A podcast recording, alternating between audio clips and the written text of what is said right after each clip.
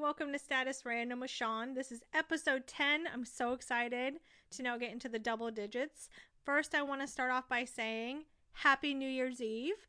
I wanted to do this podcast today because I felt like it was necessary before we step into the new year. Um, I took like a little course today um, from Jay Shetty online. It was like a live broadcasting thing, kind of just open your perspective of five intentions of life and it really was eye opening for me. The biggest one I took out of it was don't compare on social media.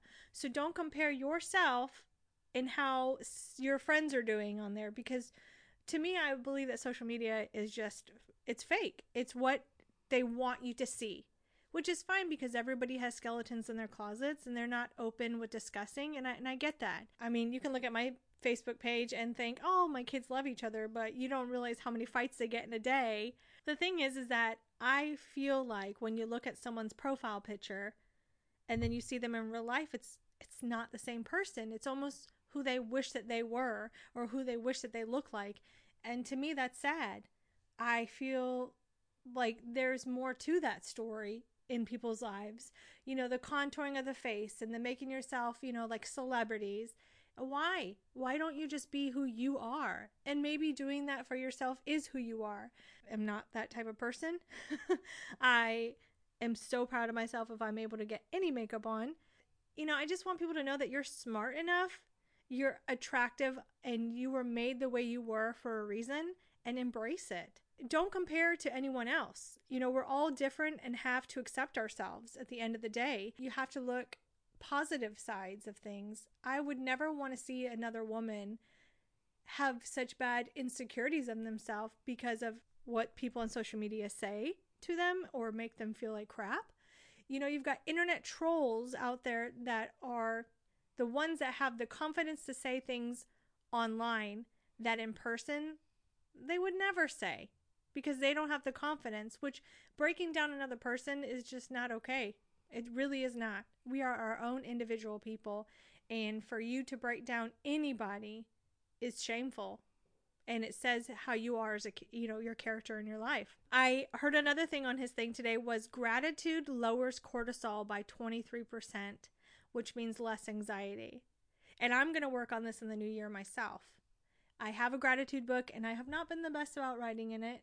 And I've had the worst insomnia for the past three days that I literally feel like I'm sleeping, but I'm not sleeping. My mind is still going. So I need to do that as well to show gratitude. And maybe I can get my adrenals and cortisol, you know, in connection with each other. The internet trolls try to break you. And I really hope that everybody has a strong head on their shoulders, especially going into the new year. I know we have a lot of goals in life, like getting into the gym and being a better you, and then it usually drops off by February, March. Have to preach and do what I'm preaching. I feel like I need to also be the one that steps it up. I've sat my husband down and told him the things that we need to be doing, like less TV and screen time an hour before bed, no eating big meals before bed, and showing gratitude towards others. The other big thing I took from that course was is that he said if you criticize others, you're also criticizing yourself. And that was deep for me because I see people as well as myself criticizing things that people do when entail I'm criticizing myself. So it's, you know, the thing is, is on social media, it's not a popularity thing. Okay. This isn't high school.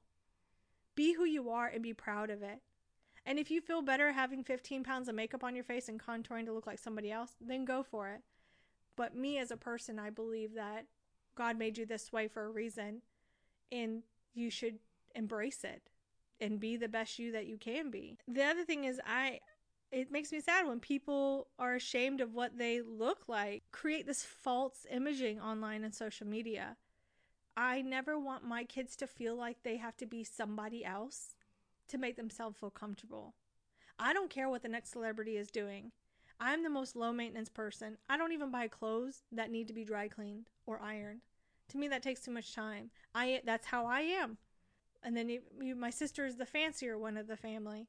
You know, she irons her clothes and buys these you know, matching earrings with her outfits. Do I want to be her? Absolutely not. You know, but that's her. That's what makes her her. And this is what makes me me.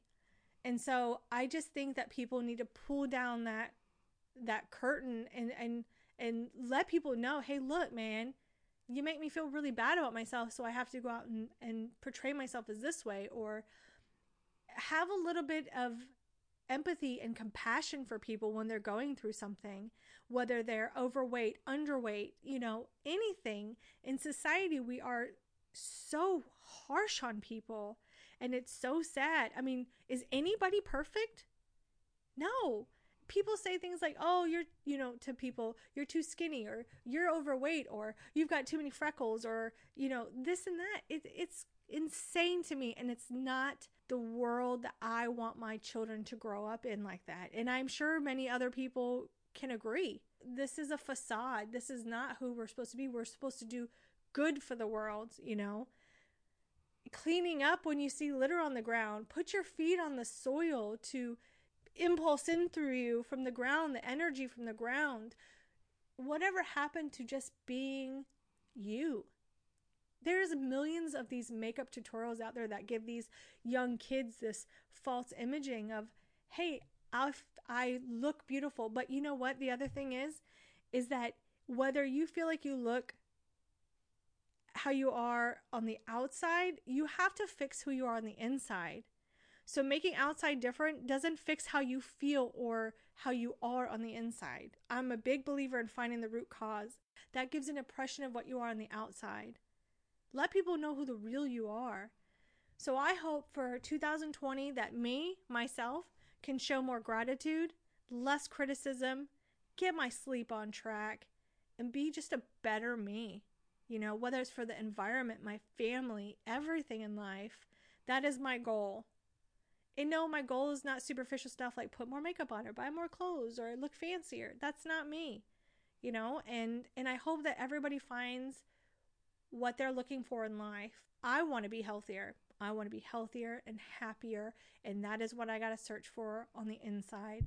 And I really need to get better at yoga and working out. I'll be honest, but I'm not one of those people that are going to go to the gym and start off in January and then not complete it. I need to do what I know that I will complete and stay to it. And it's probably working out at home. But for all you women out there and even men that have really bad self esteem, you're beautiful. Every single one of you have bring something to the table and every single one of you have something that other people want. The thing is is that you are your biggest enemy. And if you don't feel comfortable in your own skin, how can you feel comfortable out in the world? So I hope that you look deep inside and realize that every single one of you are beautiful. Embrace yourself and realize you were made that way for a reason.